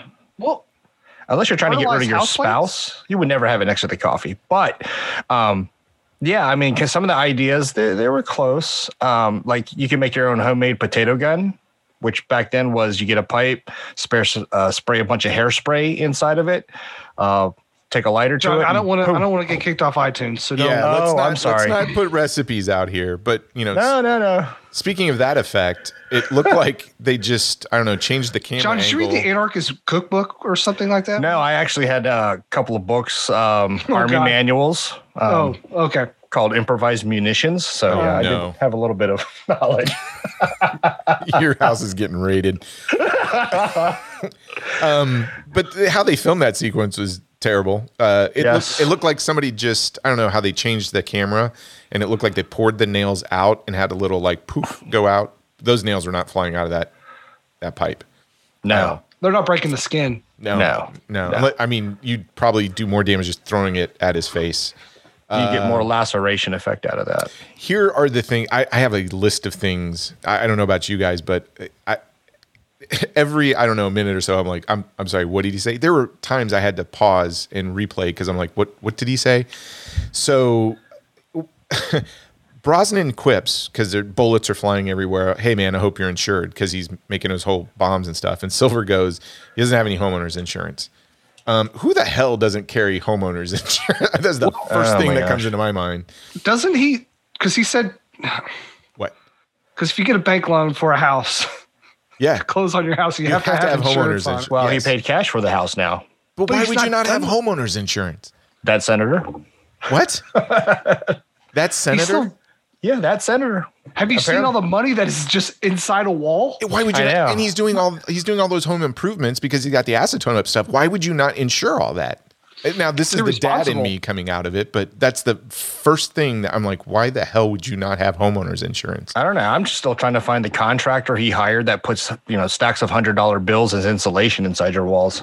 I want that contractor. It didn't take any of it. Yeah. At least we know. Well, true. Um, and then, okay, so uh, I've not made an action film. I've done action like stunts, but after lots of Jameson. Um, why roll eight times on a floor and then whistle when you're trying to shoot two guys who are maybe 10 feet away with their backs to you? Then why don't you just shoot him in the head? Well, why, why, why the eight roll thing and then whistle and, and then miss like one of them? Hey, does it look cool? Nope, sure didn't. It did like he was having an It does. epileptic It seizure. did not Like if I were Ron Silver, I'd be like, dude, what's happened? What do you need a candy bar? What happened? exactly. Here, have a Snickers. yeah. Um, But yeah, and, and is it me or did all the bad guys look like you know, you know, uh, you know, Southern drug Mexican cartel? they look like the bad of- guys from Miami Connection because one of them had a Yeah. bandana and everything. Exactly. Yeah, they didn't match the uh, motif of Ben Cross's character. Yes. I think he he got him from a discount like bad guys are us store. The discount terrorism shop. discount terrorism shop. Which if you're in DC, I'm sure it's there. When I went to the Spy Museum, which is one of the coolest places out here. So Brad, when when you visit, we'll take the kids. We're taking you to the International Spy Museum. You learn that DC has more spies in one place than any other place in the world. So I can totally understand where he might find some discount terrorists out here. Cool. The other line that just made me laugh hysterically, but I also had to pause. So uh, Brosnan takes a handful. Takes a big Vaseline jar. He takes a handful of Vaseline out and he says, planning a party. so I'm like, what? What? What the? F-? so two things came to mind. I had to put on a pause, and I'm like, um, okay, why would anybody have a big jar of Vaseline to begin with? Like, why would somebody? What do you do with Vaseline? So, Do you not run, Troy? so I went to the Healthline website, and here's what they said: Vaseline can be used to heal minor skin scrapes and burns. So I'm sure that's the running portion of it. Is that right? Yeah, it also, yeah, yeah, yeah. Okay. Moisturize your face, hands, and more, which I don't Yep. think I've ever. a uh, lot of times when people run out in the cold weather, they'll put Vaseline on their face as well, so it doesn't get, you know. Yep. Uh, help for pet paws. What? I don't get that one. You I don't know put pet Vaseline on your pet paws? Cracked skin. Oh, Oh, on your. Okay, okay. okay. God, we're stupid. Pre- prevent diaper rash, which I've used Vaseline, not on me, but the kids. That's a lie. Long time ago. Long time ago. Uh, remove eye makeup, save split ends, prevent skin stains from hair dye or nail polish, preserver of perfume scents, which didn't make sense to me. But then the last thing on the Healthline website was use as lube for stuck objects, and I was like, oh yeah, he Lubricant. Yeah. he, he was he was planning the party then. so you didn't know that Vaseline could be used as like a lubricant? Um, I've only used it for like the diaper rash when the kids were small. Yeah. I never. Okay. So I just I thought that was uh when he pulls out that Vaseline, the first thing in my head, I'm like, I didn't see any him have any kids, so I had to go and go. What do you use Vaseline for? Uh, yeah, he was gonna have a party. Which is that's how you get down. I'm not here to kink shame. no, no. Hey, cool. I, Consenting adults, hey, do your thing. Livewire taught me something. And for you preppers out there, you can use Vaseline and cotton balls for instant fire starters. What? Yeah, if you um, John, you're gonna no, get us kicked off seriously. iTunes. Well, so you said John, they're close on the because they, to Brad's point, they're specifically putting out the the fertilizer, the Vaseline, and the acetone within the the clear plastic bag. I mean, it looked like they were trying to, I don't know, show people how to do this stuff. I wonder if this movie ever got sued for somebody Nah. saying, "Oh, this movie taught my kid how to do X." no, they would Um, have failed. Troy, that would mean someone would actually have to see this movie. Oh, true. Nobody saw it. then you get the final showdown, the final explosion, um, and the, the the bad guy drinks the bomb. Technically, they have 30 seconds to get out of the blast radius, right? Because the acid in the stomach. They take five minutes to lower the wife down on a painter's bucket. The explosion goes off, and then they're handcuffed together. So they get blown off the roof. Was that Lethal Weapon 2, the suicide jump? Yes. the second one? Yeah. Yes. Um, and Silver, Ron Silver gets impaled. Oh, spoiler. That's how they get rid of the senator. Brosnan has a Hey, how, you know how you uh, defeat a love triangle, Troy? You, you blow Kill somebody. Yeah, you impale him. so Brosnan is hanging from Silver's impaled body with a scraped up wrist, and the first thing that his wife Wouldn't that rip is your arm off? I thought so, but it doesn't help when your wife is in hysterics and comes over and starts pulling on you. So- Yeah. the paramedic says, man, please stop pulling on him. Yeah. Ooh. Do you have any Vaseline? he had a big uh wow Oh. that yes That would have been awesome if his hand went through the, the Because of the Vaseline? went off because it's off the Vaseline and he like, you know, landed dude he could feet. have like, because ah. you use well, wait, as was he cuffed left-handed or right-handed? Oh, I it was don't his left-handed, right? Well, which one did he grab the vaseline out did he grab the vaseline with his right I think it was. Was right did he hand. grab the Vaseline before he handcuffed? Didn't he make that before he was yeah handcuffed? but wouldn't he have He did. like vaseline residue on there he could have Yeah, I'm sure. Yeah. I don't know i Sure, just guys. know you can use vaseline as lube for stuck objects his hand was stuck he could easily got out of that thing yeah and just when you think like they're gonna cut away and that's the end of the film you you get him We got to pad that runtime. We got to have 85 minutes. We can't be 80 minutes. We got to be 85. he's uh stuck We're back- four minutes shy, guys. stuck back under that same lady disarming another bomb between her legs while getting news that his wife's water just broke. Water. Water, Water broke. But it's everywhere. good water, so not the bad water. yeah. water. So we've turned it around. Yeah, but if you've seen water break, it's gross. It's not a good thing. Yeah. Um, And side note, why why does this girl keep hooking up with guys who are in Or bomb experts. or bomb experts? Terrorists. Is that on her dating website? She's like must must know what to do with Vaseline fertilizer and plastique. I don't know. Well, that last bomb was dynamite, pure dynamite. So Is she is she dating the guys that the Ben Cross character is getting his help from? Probably. probably. All right. Wow, that that's an exciting film, Brad. Troy, it sounds like you like this movie. I don't know. I, I'll, look, it's it's 85 minutes, and at It's the end real of, dumb. At the end of it, I thought it was November and we were in Turkey month. I thought that was like why why wasn't this uh, part of the Miami Connection lineup? Dude, I love this movie. I love this movie so much. It's so dumb. Can could Yeah. you honestly watch this by your? I mean, I watched it with a friend. Uh, we had fun laughing at it, but I feel like if you had to watch this on your own, it would be kind of brutal. No, No. You know, I I absolutely had a blast watching this movie. Uh, I had a I, I had fun watching it. A blast. Did you get it? A blast That was good. this movie? That was He's good. trying so hard, folks. He's really all the bomb jokes tonight. Yep. Uh, I this is not what the this dub. is the official movie of our podcast, by the way. This is not. no. if this movie, if if somebody were to go to us and go, well, what movie represents your pot? This would not be the one I'd pick. Be Remo Williams. yeah, thank you. you really, you, I, I don't know. I this is the type of film you can sit down with a group of like-minded people. This would be a perfect what the dub type film. I wish they would take clips from this thing and put it in there. you don't know that they haven't. The- Yeah. yeah. we haven't gone through all the whatever clips, but I, I don't know. I, it's it's okay to watch with a group of folks if you really understand what it is you're getting into. But um, yeah, I don't I don't know if I'd watch it by myself. Does an old lady get pistol whipped, Troy? Yeah. Does Ron Silver get impaled? Well, I don't care about that. I mean, the How many? No less than three dummies are destroyed in this movie by I explosions. like I like the mannequin explosions. I like the clown exploding. That's probably my favorite. And um, yeah, it's, I, I I will say the I don't know trauma that occurs to the kid in the wheelchair and the older lady who gets hit. That I did find that funny. Good acting. I don't know. I mean, it was awesome. Yeah. It was awesome. okay. I mean, they did have some nice scenes, like when he goes Did into you can the. buy this movie on streaming services for six ninety nine? That's a perfect price for this movie. Yeah. No, that Seven dollar movie. Nope.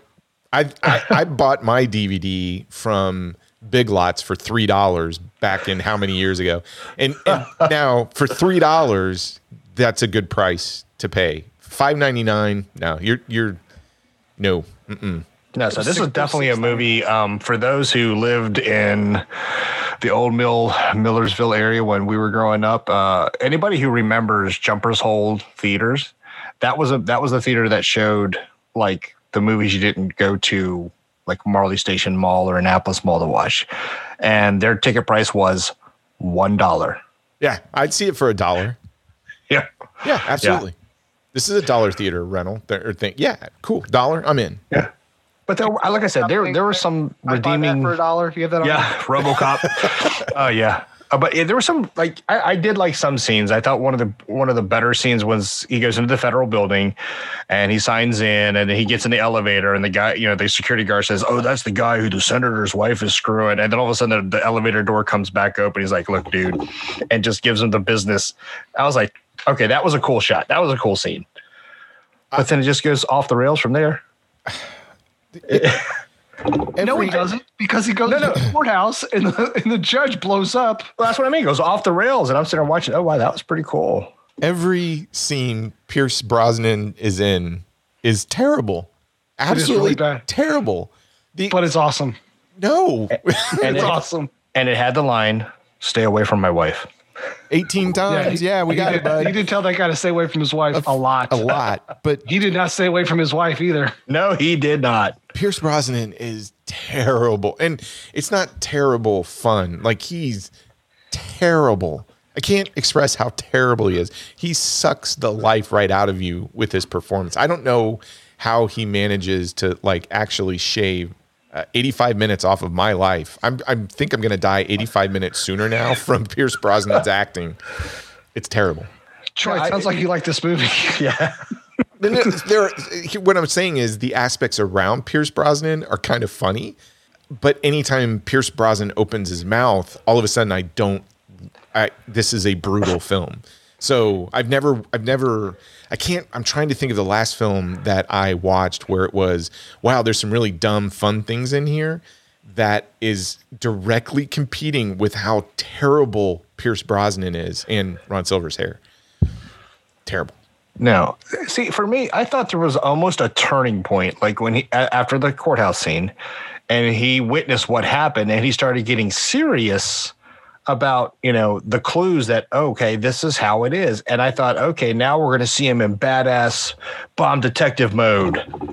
I actually, I, well, I would, I think this would be a great, fun '90s action film if if they got rid of Pierce Brosnan and put anybody else in this thing. Nicolas Cage, put Nicolas Cage in this thing. It would have been freaking the most amazing film in '92, in my opinion. oh my gosh. Oh, could you imagine uh, Nicolas Cage saying, "Stay away from my wife"? Yeah, I can. Uh, stay away from my wife. Yeah, I, I would. I would love Nicolas Cage in this. Like Nicolas Cage was born for this film, and Pierce Brosnan, dude. I ooh man, mm-mm, no, nope.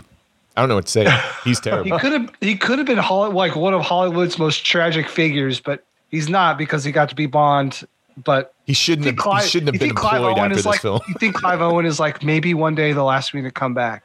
I think. I think if Clive Owen were smart, he would have found a copy of this and gave it to everybody who was considering Pierce Brosnan for James Bond and go, "Look, look, look, look, before you ask this guy, look at this film, and they'd be like, dude, we're not hiring this guy. We're going after you, Clive.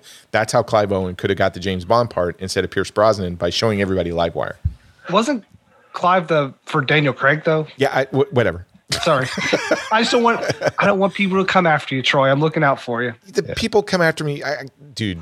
It doesn't matter. I I, every everything comes out of my mouth is inaccurate, except for the fact that Pierce Brosnan is terrible in this film. That is accurate, and the internet can go suck it if it wants to challenge me on that. Yeah, I Alright, thought wh- it was in. uh, You know, it, it wasn't the greatest movie. Uh, it wasn't the most fun movie. Shut your mouth, John. what? What? I, I will say this. I actually enjoyed it because it's one of those movies that it, it- it's like Drumline. You have you got you guys seen Drumline, right? yes. it's it's been a long time. Okay. I can't so- wait for this. I can't wait for this analogy. Yeah. You know, how it- where a movie, like you said, to is so bad, but it's funny enough or good enough that I, I'm going to watch it again. Okay. Yeah. Old lady get punched in drumline. Close. Very close. Very close. Wow. Yeah. What What else would you like to discuss about 1992's Livewire? I like to circle back to the title screen because I'm, I'm with Brad. I, I'm always impressed with those movies that actually, you know, do a physical title screen. Um, you know, for those who saw John Carpenter's The Thing and understand how they did that title, um, and to see this, I, I, I, I was watching. I was like, okay, this is cool, but then all of a sudden, I'm already into how did they do that? And then I saw, like Brad had pointed out, they started heating it up, and I'm like, okay, but what's there's some other chemi- chemical reaction going on. What the hell's going on? Um, so what's the last movie that's actually done a, a, a real physical title screen like that? I try, I'm not gonna lie. I tried to Google it, I have no clue. I did too. but You it- know- nothing came up. Right. So it, I need a you know, Wikipedia on all physical title screens. What'd you say? But it was, it was actually pretty cool. I mean, it, that that was probably one of the coolest parts of the movie was that you know I, I thought it was a waterfall, and then obviously you come out, you see, oh, that's the title of the movie. Okay, cool. so 11 million dollar budget, right? I think Explosions Not in well. I think so. This is a film. It's interesting. You see the money running out as it goes on. So the the first between the title card and that first restaurant explosion, I think eight million went there, and then another million went to the mannequins and that robot. So they spent let, let's let's just call it about nine million on the first 15 minutes plus a couple of ancillary things throughout the rest of the film and then they used the remaining money to shoot the other 75 minutes is what this movie looks like You're probably not too far off on that. I think that's because not only do you see Pierce Brosnan's, I I mean, it, you could almost do some kind of, uh, I don't know, inverse relation graph or chart to Pierce Brosnan's acting. It gets more terrible versus the budget slowly running out. Well, yeah, I mean, I, I would have to agree with the budget because if you watch at the very end of the film, you know, he gets the call about his wife. Um, apparently, they couldn't rent a car because he leaves the bomb scene and he's literally running all the way up the fucking street. Well- it's like you're an FBI agent, you should have a car. what? Maybe, maybe he's really good cardio. Maybe he's got the Now- Vaseline Brad's talking about. He's got the. Vaseline going. I, I will. I will say. I will say. I have in one of my pet peeves on movies that I've recently learned is characters who chew gum in movies. I don't like it. I don't like it when you chew gum in a movie. Who chews gum in this film? Brosnan does. There's Oh. a scene where he's throwing gum in his mouth, and you're like, Mm-mm, I don't like that. No. and the and the chick who always dates terrorists and wears no panties. I would have appreciated if Brosnan chewed gum through the whole film and didn't talk. But we would have never heard "Stay away from my wife." I would be okay with that, man.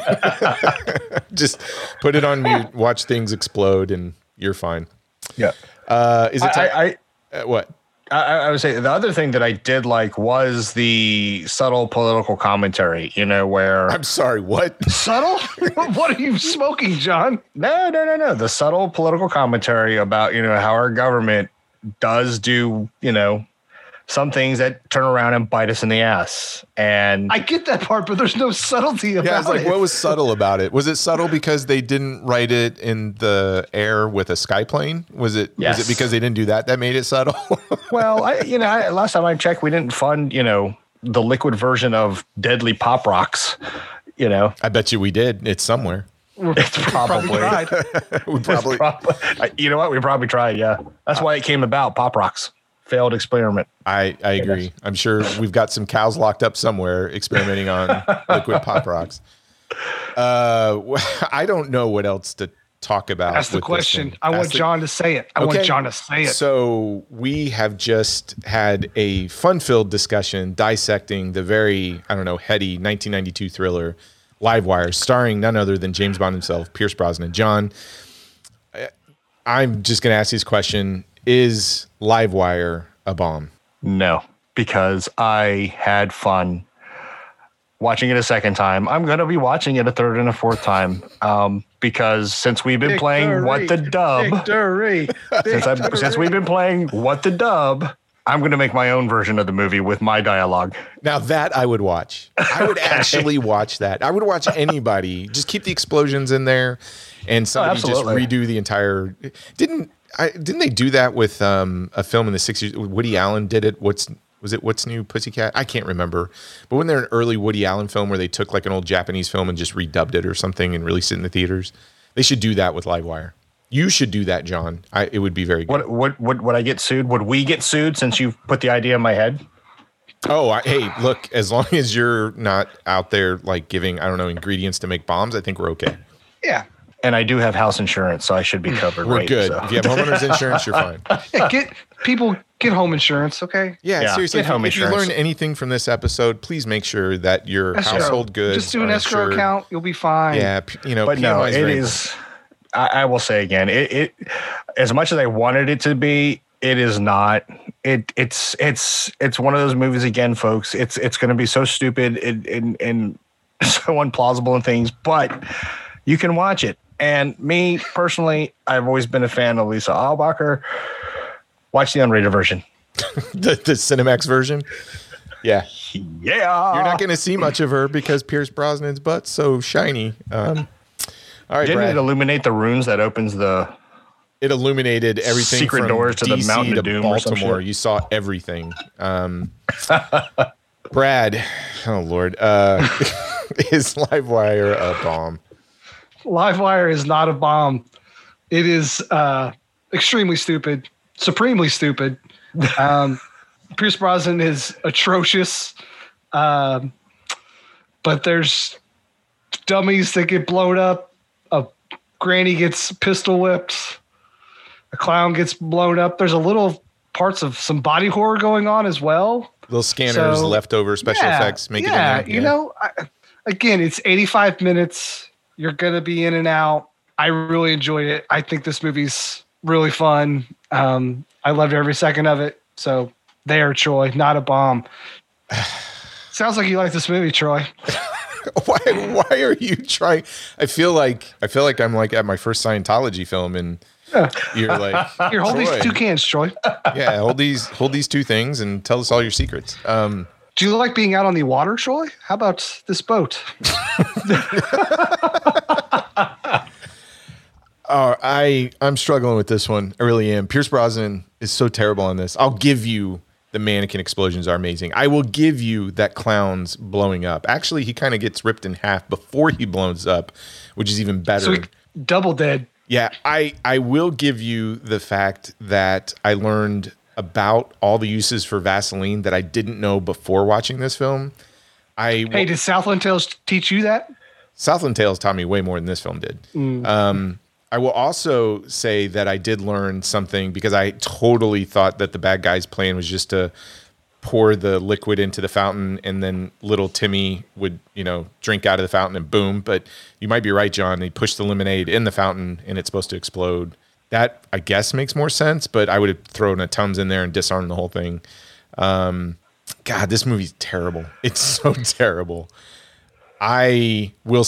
Can, how would so? I'm going to say this. How would you No, grade it? it's either a yes or no. It's it's there's none of this flaky back and forth. if I'm watching this movie with you guys, if I'm watching it with any of the guests that have been on the show, if I'm watching it with with Kevin, if I'm watching it with anybody, I, I, it's a lot of fun because you're going to make fun of the film. If you're watching this on your own and having to sit through Pierce Brosnan act, I don't even know what he's doing. That's not acting.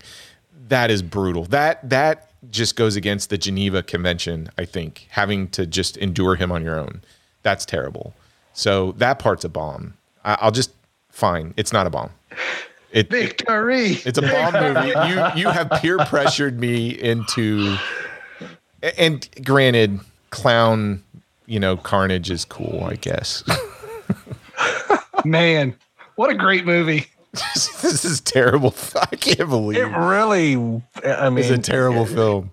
Terrible. It's terrible, but it was fun, and that, and, and, you know, if you get any entertainment out of it, it did its job.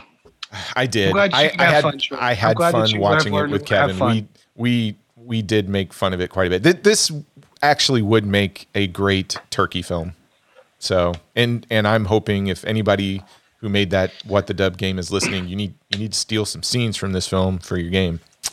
Hey, guess what, Troy? What?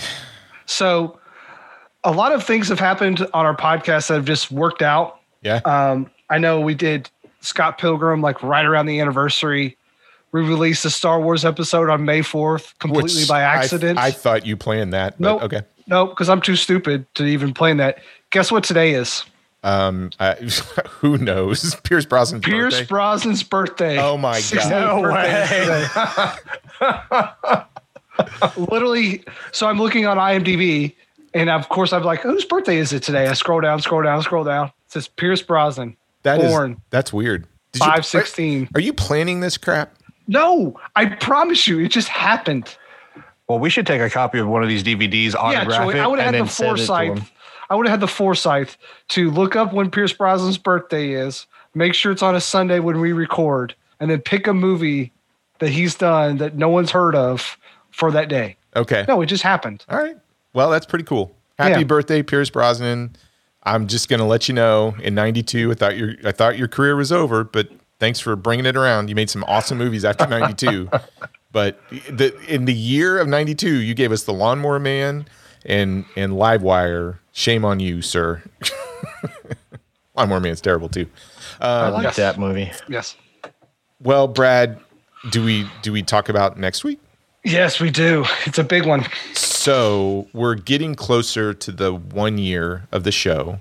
Uh, when COVID was, I don't know, about a month and a half into it, that's when you and I were like, "Hey, let's let's dust off the microphones and start doing the podcasting again." And honestly, if you had asked me, were would we ever get to episode fifty? I, I really didn't think so. I thought as things would tail off, we would lose interest or something. But um, I, I think uh, I'm constantly amazed at uh, how many people interact with us and, and all the new people that we've met and all the friends and everything else. And I'm, I'm so happy for it. So I thought for episode 50, we have to bring out one of the big guns. So I am super excited to talk about next week. Probably top five film for me. It just influenced my entire, I, I don't know, life almost. But we're going to talk about none other than 1986's Big Trouble in Little China, which is Oh, one of the biggest bombs, but also one of the most beloved cult films that are out there.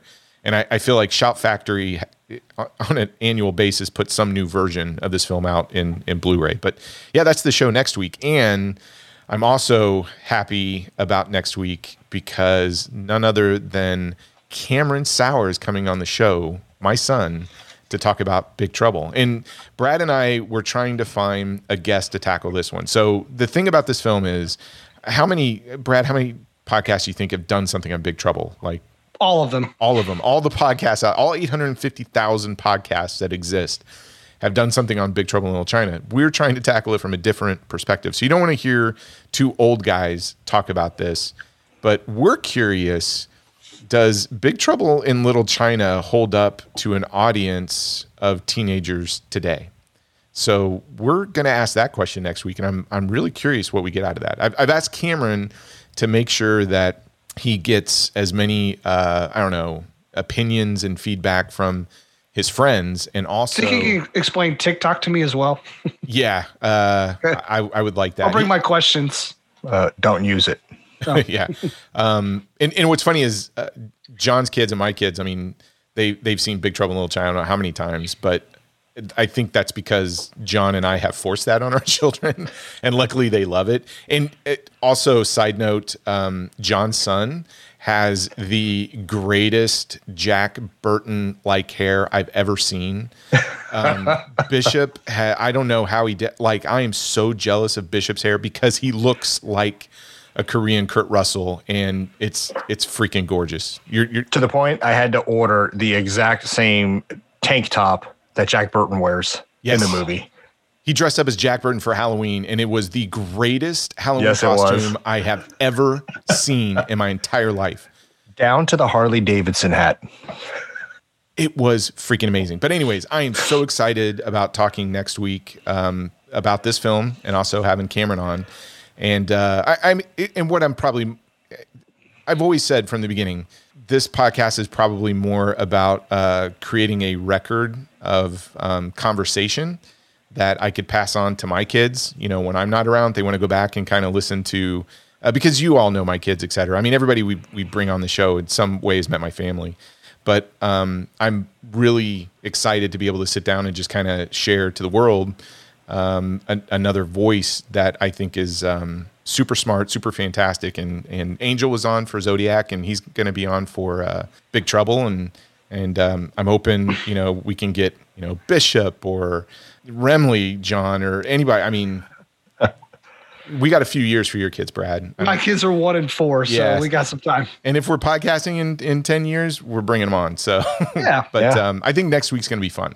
And we're going to try and, and talk about it from a unique perspective and not just spend two hours like, hey, remember this scene? It's a cool scene in movie history. And both of us going, Well, yeah, it still cool." does have like an interesting backstory and things like that. So I mean, there there's some things in the background that maybe people don't know. Uh, It 'cause is, I already it's- started doing a lot of that stuff because I could not wait. So Yeah, I'll, I'll watch this a couple of times through the week. So any excuse, and and I could probably quote this thing off the top of my head at any given time. So, and I know John, it's it's a favorite of yours too. So Absolutely. Oh yeah, you know, you, you got me turned on to watching it, you know, tomorrow two or three times. It's it's yeah, it's one of the best movies ever. Best movies ever. So, Brad, if anybody wants to reach out to us and I don't know, either thank us for discovering Livewire, introducing it to them and their friends, or I don't know, yelling insults and and creating strongly worded emails against introducing, you know, them to Livewire, how would they get a hold of us? Uh, that's not a bomb pod at gmail.com. Uh, we're on Twitter, Instagram, and uh, Facebook. I know we have a few people that are going back through our back catalog right now. Uh, so thank you. I think Valencia is one of them. Uh, shout out to her for kind of kind of bringing us back because she was talking about Dread and Her then I had to go back and hilarious. start. Yes. I started started to listen to Dread again, and um, just you know, because you and I listened to it, and then to make sure it sounds okay, and then we kind of put it out to the world. And I I tend to kind of move on, so it's nice to go back and and, and listen to the things we said. You know, now that some people have discovered us. You know, Star Wars was very nice to us, Troy, uh, yes. uh, listener wise. So, uh, you know, Still wrong about Kathleen Kennedy. oh, here we go.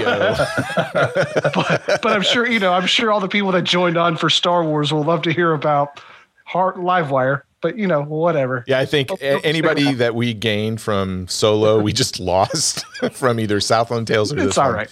That's all right. We'll come back next week. Yeah, it'll be fun. Um, and listen, we're getting close to a one year anniversary show. We're not really sure what we're going to do. I can't tell you this. We're going to try and find some way to give back um, to some listeners and maybe do some contests and, and do stuff like that. But we'd really like to just hear from you. So if you've been around since the beginning or you just discovered us, you know, reach out to us either on any of the social media sites or, you know, send us some email feedback. We'd like to hear more about you and maybe over the last year, what bomb that you've discovered as a result of just having a couple of guys um, and girls get on, you know, this microphone and share their thoughts on some movies that just didn't do so well. So, Yeah. Well, anything else, John? I- As always, uh, we are so excited when you show up because you bring the funny and you're always dropping that movie knowledge and apparently some, you know, knowledge that we probably don't need to be airing, like how to make bombs. Um, but yeah, I, Your what the dub skills are unmatched. We my all goodness, we all know that. We're giving you. We're gonna go make a trophy for you. But yeah, no, thank you so much for coming on the show and and talking about this film with us. We're so grateful, man.